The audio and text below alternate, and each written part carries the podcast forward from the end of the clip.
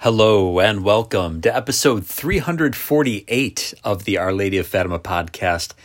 It is my pleasure to be with you this afternoon. My name is Terrence M. Stanton. We are recording on Wednesday, November the 9th, 2022, in the year of our Lord Jesus Christ.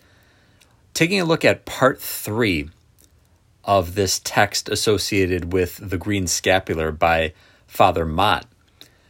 Part three is entitled The Favors Associated with the Green Scapular. The wonders attributed to the green scapular are truly countless. Almost constantly, we are informed of conversions of infidels or sinners who, first rebellious, declared themselves vanquished as soon as the green scapular was used.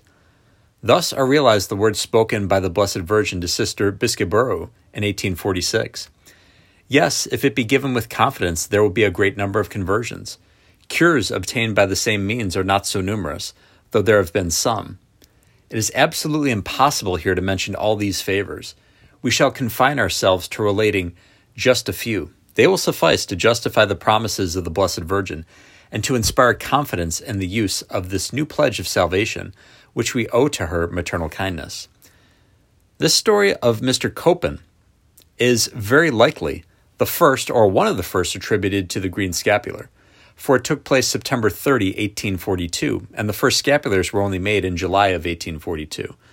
This wonderful conversion may be considered as a reward not only for the zeal which Mr. Lete displayed in bringing about the conversion of his bookkeeper to the practice of religion, but also for the religious eagerness he showed in attending to the engraving of the plate used in printing the scapular. The relation that follows is most authentic, based on the testimony written by persons who were in closest touch with the event the convert himself, Mr. Copen, then Mr. Lete, Father Aladel, and Sister Gran. It is from these testimonies carefully preserved in the archives of the Congregation of the Mission that the following details are drawn. Mr. Copen's conversion. Mr. Copen, who was born about the year 1792 amid the disturbances of the Great Revolution, had not received a Christian education. Having had no religious instruction, he knew the Catholic Church, her doctrine, her ceremonies, and her ministers only through her detractors. He had at first entered upon a military career and served in the army of Napoleon I, taking part in several campaigns. He had reached the rank of underofficer when, in a battle against the English, he was wounded and taken prisoner. Returning to France and retiring from the army, he availed himself of his knowledge of bookkeeping, and we thus find him in 1840, about 50 years of age, as bookkeeper in the house of Lete, formerly conducted by Pintard at 30 Rue de Saint Jacques. He acquitted himself of his duty, said Mr. Lete, with a perfect regularity and steadfastness up to his death. Being of a cold temperament, firm, perhaps somewhat headstrong, he had a tender heart capable of devotedness. He married one of his employees of the house, much younger than himself, and was very good to her and practiced in his home all domestic virtues. Nothing was wanting to make of him a perfect man, but to add to these natural virtues faith and the practice of religion. At that time, 1840, Mr. Charles Lete, who had himself returned to God after two years of hesitation and prayer, felt in the fervor of a neophyte the need of imparting to others the faith he had regained and which he had attributed to Our Lady of Victory. To satisfy this apostolic inclination, he undertook the conversion of his bookkeeper, Mr. Copen, whom he held in great esteem and whose religious doubts and prejudices he had previously shared. Let us hear from him the story of the efforts of his zeal. When we became acquainted, we both were skeptical philosophers, discussing everything, doubting everything, but more through ignorance and presumption than prejudice. As soon as I had embraced the practice of religious duties, I felt the need of special studies in order to explain my conduct and to be able to answer as a Christian to the attacks directed against me on all sides. To this effect, I implored the help of the Most Holy Virgin. I consecrated myself to her, promising her that if she would guide me in all things, I would no longer concern myself about anything but to serve her divine Son under her banner. Mr. Copen became the companion of my religious studies, and for two years, 1840 to 42, we interrupted our monotonous secretarial work only to discuss points of dogma or ethics. With God's help, I soon became a better example recognizing that the efforts of my zeal were powerless and almost fruitless, and penetrated with the sentiments of my great weakness, I betook myself to prayer and entreated Our Lady of Victory to come to my help. I also recommended the conversion of this good soul to the interests of the priests and religious persons whom the great mercy of God had made use of to save my own self. Among those persons were Father Desgenettes, the saintly pastor of Our Lady of Victory and founder of the famous Arch Confraternity which bears that name, a Jesuit father who is not named, two daughters of Charity of the Mother House, Sister Henriette and Sister Gran, on duty in the Secretariat. Lastly, Father Aladel, director of the Community of the Daughters of Charity and confidant of the revelations of the Blessed Virgin to Sister Bisqueyburu concerning the green scapular. It was thus God was pleased to surround this predestined soul, who was soon to appear before his tribunal, with all that could help him to secure a favorable judgment. That moment, in fact, was not far removed. Meanwhile, related Mr. Latte, the worthy Mr. Copen fell sick. At first, it was only a sore throat, a hacking cough, which seemed not very alarming. However, the case was most serious. Mr. Copen, whose body was worn out by the privations and fatigues of his military campaigns, was by these facts predisposed to disease.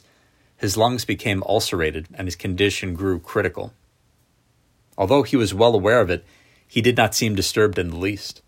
For him, it was a conflict to sustain with disease, and he loved warfare, hoping to triumph by dint of energy.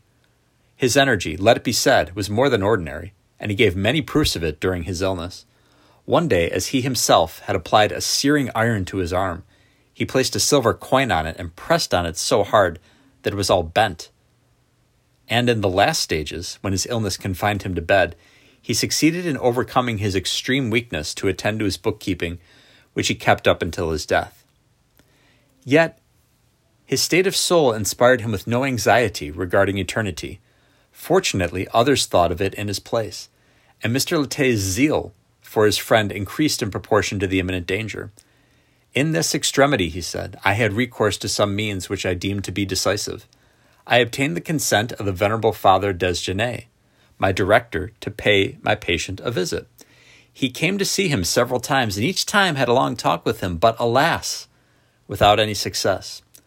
The poor sick man said that he would be very glad to know the truth, but that he felt himself surrounded by darkness which prevented him from seeing the truth. As he was gifted with an upright and sincere soul, he did not wish to perform an action contrary to his convictions. As I was exasperated at seeing the disease progressing each day and the longed for conversion proceeding so slowly, I tried to put my poor friend in touch with the good sisters of charity whom he loved and revered. There were in particular two sisters of the Mother House, Sister Henriette and Sister Gran, who very efficaciously helped Mr. Latte in his zealous efforts to bring about the conversion of the dear patient. Sister Gran took charge of pleading his cause with the very Reverend Father Aladel, whom she induced to visit the patient. I saw Father Aladel this morning, she wrote to Mr. Latte, on Saturday, September 17, and he consents to see the patient, not thinking, however, that he will be able to hear his confession. Nevertheless, I look upon this visit as a great blessing. I induced him to pay it tomorrow, Sunday, after Vespers. That is about four or five o'clock. I think it would be well if the patient were prepared for the visit. You might tell him that I am so grateful for the prayers he kindly said for my brother, that I should at any cost obtain this same happiness for him, that I beg him to give a kind reception to this venerable priest, to open to him his heart entirely, and to tell him why he does not seriously begin to make his confession, etc. Tell him that this good priest, who is under rules, did not hesitate to inconvenience himself to make this call, for the sake of the glory God might derive from it. Consider whether it is better for Father Aladel to meet at your house or at his, and then come and tell me tomorrow, Sunday, before our High Mass, which is at eight o'clock. I dare hope that the Blessed Virgin will bless this visit. Please offer tomorrow's communion for that intention. This soul must, must be saved. Our Lord wishes it the Blessed Virgin wishes it. It can be seen what a heart of an apostle this good daughter of charity possessed. The visit took place on Sunday, September 18, but it had not the expected result. The worthy Father Aladel, said Mr. Latte, was received as the other priest who had previously called with a courtesy deeply respectful, but his endeavors to persuade the patient to take the step that cost him so much remained fruitless. Dear Mr. Copen was moved to tears at these marks of interest, and his grief was, so he said, not to be able in conscience to admit what was proposed to him with so much zeal. It was then that the idea occurred to have recourse to the green scapular. Monday, September 19, 1842. Sister Gran sent one to Mr. Latte asking him to induce the patient to accept it, at least as a means to restore him back to bodily health. Try, said she, and if needs be, be insistent. Bring the heart of Mary, whose image is on the scapular, near that unhappy heart, so that her power may break its lock, and that grace may, as soon as possible, penetrate into that soul. All our sisters are going to join in prayer for him.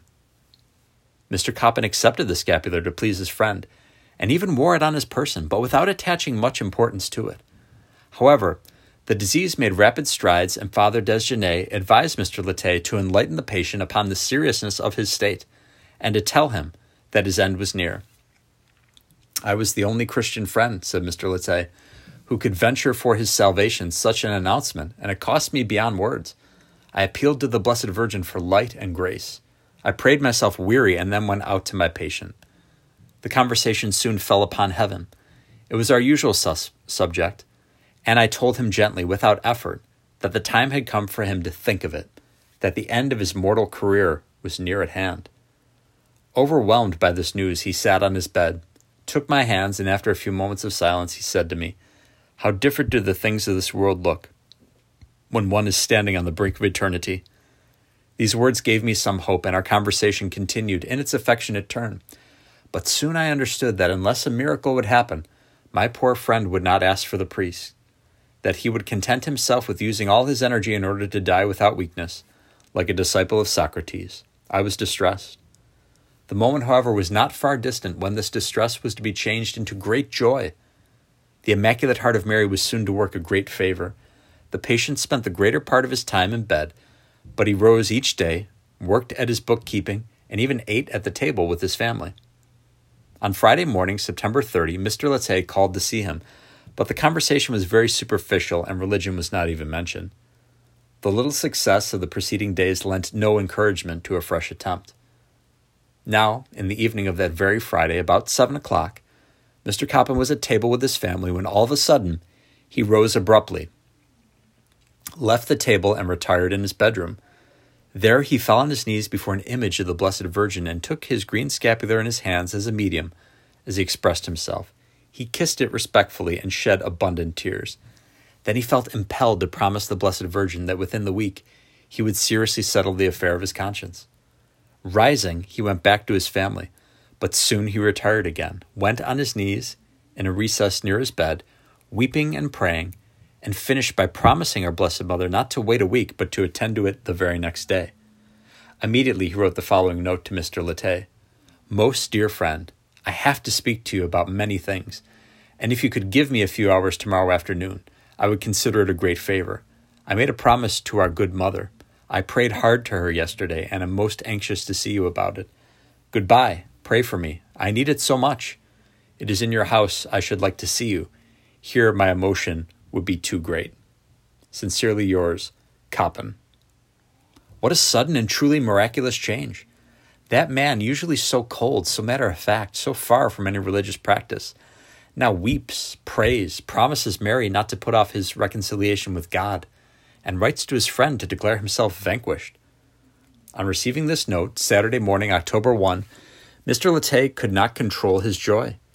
He sent the note immediately to Sister Gran, adding to it the following lines Dear Sister, this morning on returning from Mass, I received a very consoling letter from our poor dear patient. Our good Immaculate Mother came to his help. I am sending it to you that you may see for yourself how edified I am by his humility and confidence. I made a promise to our good Mother. This is the first time, as far as I can remember, that he made use of this appellation in speaking of the Blessed Virgin. I do not know, as yet, what this promise is. I went right away to see our dear pastor of St. Severin's, Father Hanikel, and gave him a general account of this sad story, showing him the enclosed note. He will come at half past three. Perhaps Mr. Coppin will still be there. We place everything in the hands of our good Immaculate Mother.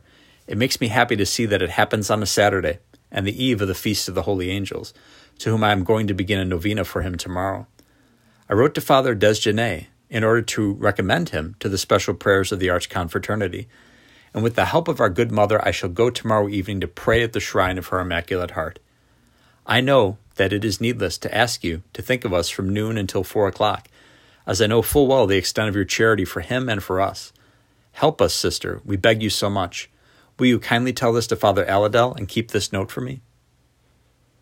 That very day, in fact, Mr. Copen, bracing himself up against his weakness, was able to call on Mr. Latte to tell him about his sudden conversion and the promise he made to the Blessed Virgin. The two friends fell into each other's arms. The time of discussion was over, said Mr. Latte. We agreed in humbling ourselves and thanking God.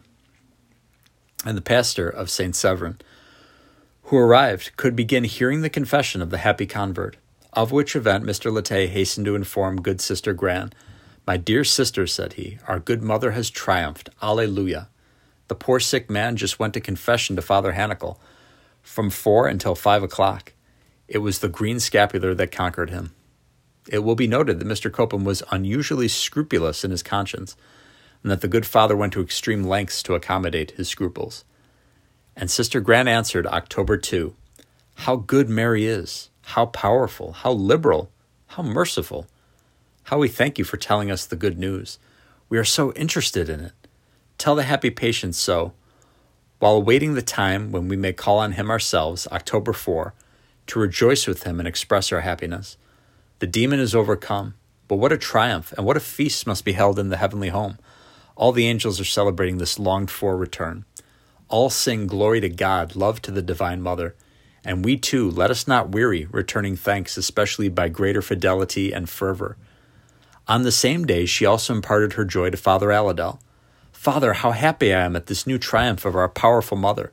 The poor patient is to continue his confession tomorrow, Monday evening, October 3rd.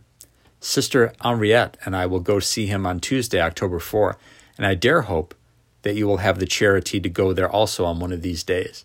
These are good beginnings to recommend the new scapular. This first trial is well calculated to encourage us. How evident it is that heaven is blessing it and how true has the revelation proved itself to be. As a consequence, I do love that green scapular, but especially do I love Mary, our good mother, who is giving us this new pledge of her inexhaustible love. Yes, indeed, in heaven, there must be a great feast at the conversion of a sinner. I can well feel this by the almost excessive joy which I experience. On the Tuesday following, October 4, the patient received the visit of Sister Gran, and the day after, on Wednesday the 5th, that of Father Aladel, who joyfully convinced himself of the reality of this surprising and sudden conversion. However, Mr. Copen had not yet ended his confession, which had already required two interviews. It was only on Monday, October 17, that he received absolution, and on the next day, Tuesday the 18th, Feast of St. Luke, he made at the Church of St. Severin his first and last communion. Here is an account of it by Mr. Latte, given to Sister Gran the very day of this happy communion. My dear sister, I am sending you this note to ask you to help us to thank our Immaculate Mother for the protection she never ceases to show us. Everything went well. Our dear patient has been somewhat tried, but I do hope that with the help of God, this will make him much stronger. Excuse me, it says tried, it should be tired. Yesterday, Monday, Father Hanikel, the pastor of St. Severin's, as he intended to come to hear his confession, had to go to the ministry and return only at 9 p.m. Our poor sick man waited for him patiently, went to confession at nine o'clock, and then returned home. The next day, that is to say, this morning, he had to undergo a fast that was extremely difficult for him considering his condition. He had to abstain from every drink, lozenge, etc., from midnight until after eight o'clock. This morning, exactly at eight o'clock, he came with his wife to St. Severin's, and I arrived with my mother. He was very weak, but you know how brave he is. As it was somewhat cold, we took him to the sacristy to warm himself while waiting for the priest who was not long coming. He had a few scruples of conscience which he wanted to submit to Father, but they could not have been much, for it did not look as if Father gave him absolution. After that, we went to the altar of Our Lady of Holy Hope. We followed him, the four of us, he, his wife, my mother, and I, united in one same thought and one same sentiment. To spare him every subject of confusion, I told him to do everything he would see me do. And you may believe I kept him sitting as much as possible. At last, the moment of communion arrived, and under the protection of our good Immaculate Mother, he received our dear Master. Praised and adored be at all times the most holy sacrament of love, and blessed be forever the purity and immaculate conception of our good Mother. Amen. Oh, my dear sister, how good God is, and our blessed Mother too. After the last Gospel, I sat with him to help him make his thanksgiving, when our dear Lord, who just now had reassumed his rights over our poor hearts, willed by a magnanimous gesture to take us all together to himself. How welcome to me was the thought with which he then inspired Father, for as I am thinking it over, it seems to me as if our Lord wished thus to bind us to him before everybody. This is how it happened. At the end of the Mass, before leaving the altar, Father stopped, recollected his thoughts for a moment, then turning around, he said aloud, My brethren, I spoke to you of an elderly gentleman whose conversion we obtained, together with that of his wife, by our prayers to Our Lady of Hope. I had asked you to pray in order to draw down the graces of heaven on his first communion, which he had not as yet had the happiness of making. He made it at this Mass, under the protection of St. Luke, who, as you know, was a physician. This is a good omen. We asked and obtained by our prayers the cure of his soul. Let us now ask of Our Lady of Hope, refuge of the hopeless, the cure of his body, under the patronage of St. Luke. Let us for that intention say a pater and an ave.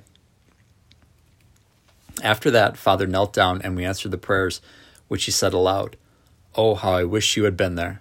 You would have been so happy. What were the sentiments of the happy convert at the moment when our Lord, coming to him in Holy Communion, took possession of his soul? We learn it by a letter of Sister Grand to Father Aladel dated Saturday, October 22. Last Thursday, I went to see that poor patient to congratulate him for the great grace of his First Communion. What a sweet impression I carried away from this visit. If it were possible that I could doubt the infinite goodness of God, I confess that I would there have found incontestable proofs of it. Sister Pinot was with me. We found Mr. Copen in bed, very weak, but calm and perfectly resigned. As I expressed the anxiety which I had felt on the day of his communion at the thought that it would be very hard for him to stand the fatigue of waiting until morning, followed by the long stay in the church, he answered, No, sister, I was not tired that day. On the contrary, I went to bed at eight o'clock in the evening, and the whole day was spent in the sensation of my happiness. In the morning, I had something that worried me, and, as I wished to prepare calmly for this action, I wanted to see Father Hanikel once more to settle it. He soothed me by saying that I had already confessed it. I feared lest I should be very cold, and that I could prepare myself better than I had dared to expect. And afterwards, all the remainder of the day, I felt too happy. You see, it was something so overpowering that it was a case of telling our dear Lord, It is enough. I could not bear so much. I thought I was gone. Nevertheless, I was calm and peaceful, saying to myself that I ought to accept that consolation not for its own sake, but for the precious memory of it that would remain with me. I was so full of my happiness that it seems to me that I could not have spoken of anything else. I was wishing that everybody would love God, that everybody would come to seek Him here in Holy Communion, and I so much regretted not having loved Him sooner. When I found myself alone closing my eyes, I let my tears flow, and my wife inquired if I had had some sorrow. I could give her no other answer except that my tears were from an excess of happiness and if it should continue, my heart must burst as it could bear no more. But now, sister, all is past, and of that great happiness nothing remains but the memory. I feel again today, as well as yesterday, dry and cold. Yet, though our dear Lord should seem to abandon me a little, how could I complain? I who for so long a time had abandoned him. I then told him that very likely our Lord intended by these moments of sensible grace to strengthen his faith and relieve him forever of the doubts which had so painfully affected him since his conversion, to make him realize by these lights and consolations that he is truly hidden in the sacrament of love. Oh, yes, sister, he replied, that is indeed what I was clearly given to know and to understand. I was wishing, Father, you could witness as I did the sweet peace with which he spoke of the graces received on that beautiful day, with what emotion he recalled them in presence of such sentiments and contrasting them with those that animated Mr. Copen a few days ago, one cannot help considering such a change as humanly inexplicable as a real miracle of grace. That communion, as well made, imparted to him a strength and courage that never left him during the few days he still had to spend on earth. I remember, related Mr. Latte, that when he finished his thanksgiving, he reached me his hand, saying, Now I have received enough to last to the end. I ask for nothing more. He felt that henceforth it would be his turn to give. His strength returned a little at first, but soon he had to confine himself again to his room and bed, without ever interrupting his work or the little practices of piety he had embraced. He always received his relatives and friends calmly, and there was in his greeting something more cordial and affectionate than before his conversion. He let them see without affectation that he was using the rosary which never left him, as well as the green scapular that hung on his breast. He spoke to them with humility, but also with firmness, of his conversion, which he considered the greatest good fortune of his life.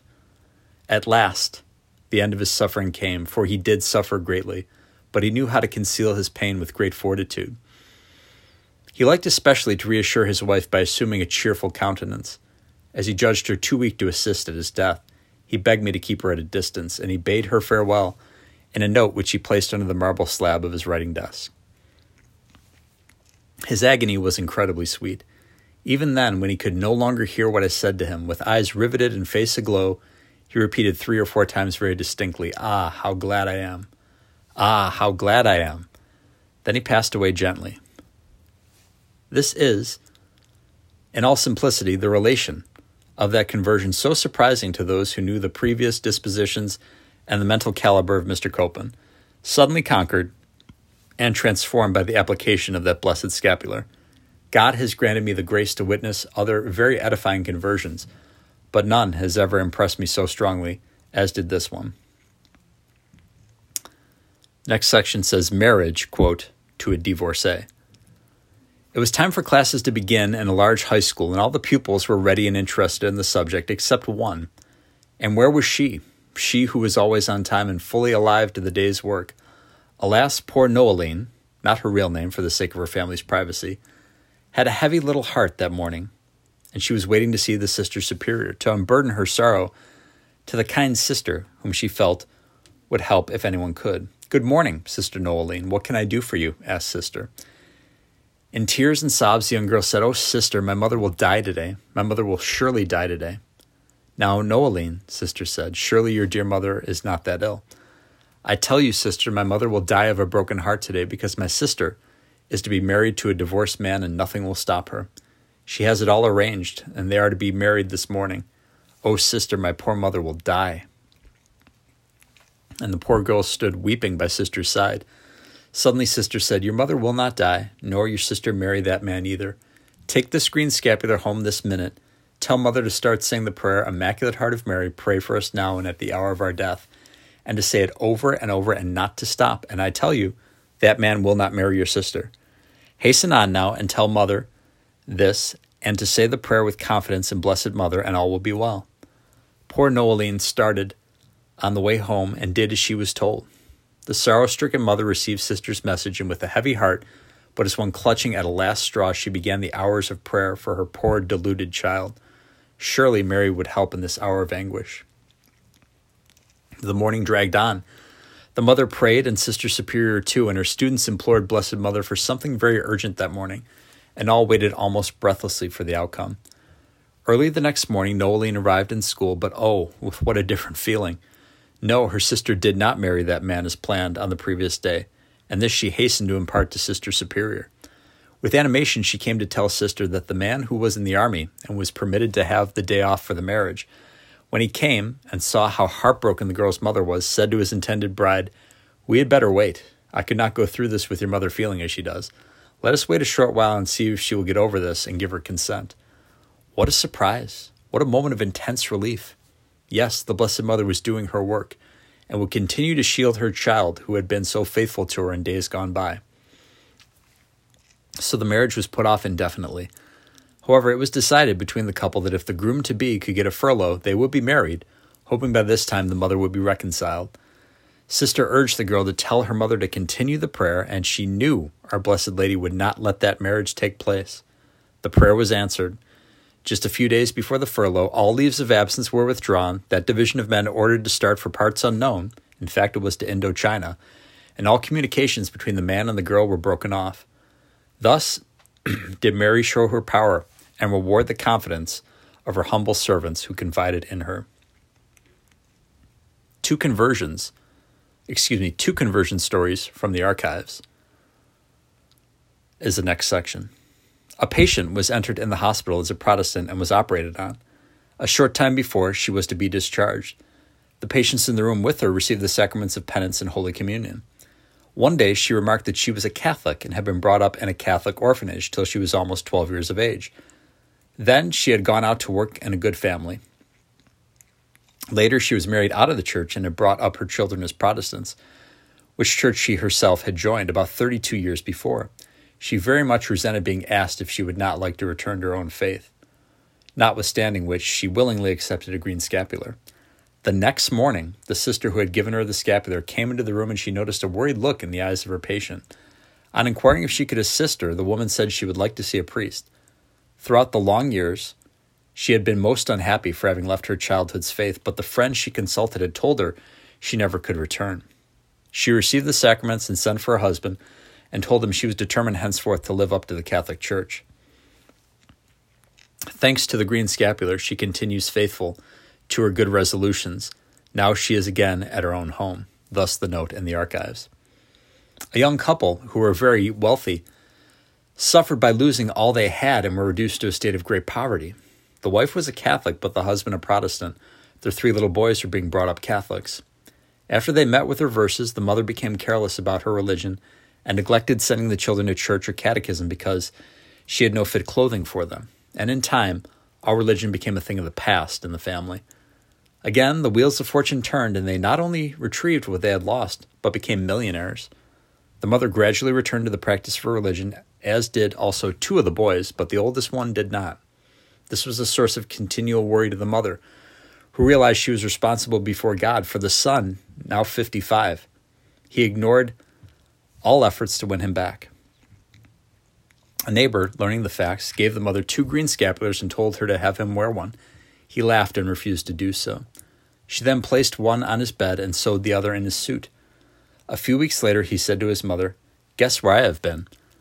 I've been to the Jesuits to have them instruct me in my faith and prepare me to approach the sacraments. Shortly after, he made his first confession and received his first Holy Communion. The family are extremely grateful to Our Lady of the Green Scapular. The next section is a gangrenous leg. The following incident occurred in a hospital conducted by the Sisters of Charity. A woman in one of the wards inquired for a sister whom she had known some years before.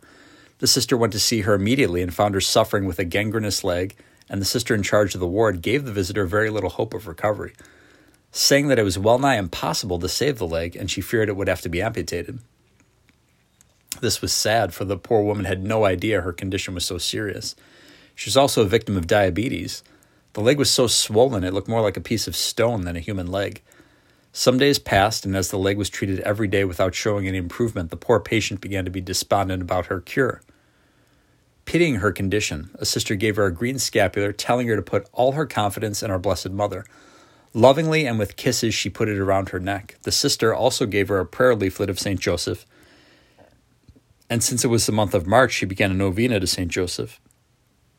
On the 19th, Feast of St. Joseph, she was much improved, for the greater part of the pain had ceased and the doctors now looked for her recovery. At the end of two weeks, she was permitted to return home, where later on two of the sisters called to see how she was progressing. She told them her leg was getting on fine and that the attending doctor thought that he would only need to make two more visits before he discharged her. She was still wearing the green scapular, and she said she felt sure her recovery was due to Our Lady of the Scapular. Again and again, her children, who are quite grown, expressed their appreciation of their mother's cure and the gratitude to the Queen of Heaven. So ends the reading.